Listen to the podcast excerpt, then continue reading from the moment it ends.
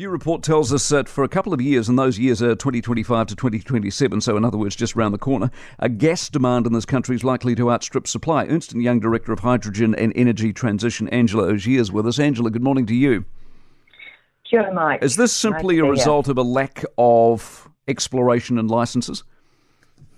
Uh, I think there's several factors at play here, and we have to think about this in the context of ch- climate change and the energy transition globally, because um, oil and gas players across the globe are looking, are having more issues um, financing uh, their investments in oil and gas. So, making sure that we have a stable regulatory environment is really important for those um, for those gas players, and it has been um, increasingly difficult, I think, for some of those players to invest or make the call to invest in these in um, in drilling more wells due to delays with resource consents and um, uncertainty in the regulatory environment. Well, yeah, it doesn't help when a government stops you from doing it, does it?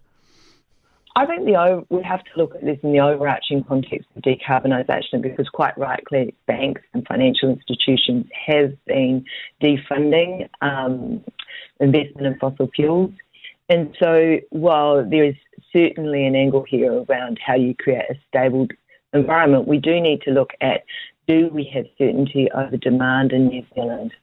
And I think creating that certainty over um, ongoing demand from major players such as Methanex and um, Ballance Ammonia Urea Plants, who really underpin a lot of the investment in oil and gas, will be really important to creating the um, gas supply that we need yeah. into the future. Here's my problem, and I'm not an expert like you are, but, but but I don't, you know, save the world all you want, but but until we've got renewables like wind or solar or whatever you want to use, until they're reliable and plentiful, and we can function economically sensibly, what's the point of making it hard to get oil and gas?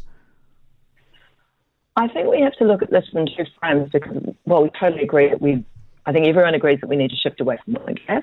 We need to build more renewables, and we've seen that with consensus across the board um, in, our, in our government that we need to build more renewables. Uh, what we need to look at is how do we do this in an orderly way and how do we have a really decent conversation about what do we use gas for. And we're seeing that carbon price has been um, instrumental in driving some of the gas use out of the industry, and we're, you're seeing much less gas used for um, for baseload electricity generation, for instance. Mm. However, we need to look at how do we create uh, certainty or enough certainty over supply of, of demand that spreads the high fixed costs of uh, gas field development across enough molecules to make it affordable for users, and also how do we bring on new supply from uh, renewable gas, such as biogas, or looking at hydrogen, um, and implement some of the carbon capture and storage technologies, especially in the upstream, so that we are creating a pathway for gas that is orderly, that doesn't create the kind of issues that you're talking about, about affordability, yeah. but gets us to our, um, the net zero targets that we're looking at. And I think our report has shown, and the investigation that we're asked to do with the gas industry company has been um, has been able to show that there are pathways available to us that don't increase emissions, but that can create those the the futures that we need to create the, the kind of orderly transition you're talking about. Good stuff. Nice to talk to you, Angela. Angela Ogier, Ernst Young, uh, Ernst Young, uh, Director of Hydrogen and Energy Transition. For more from the Mike Hosking Breakfast, listen live to News Talk ZB from 6 a.m. weekdays or follow the podcast on iHeartRadio.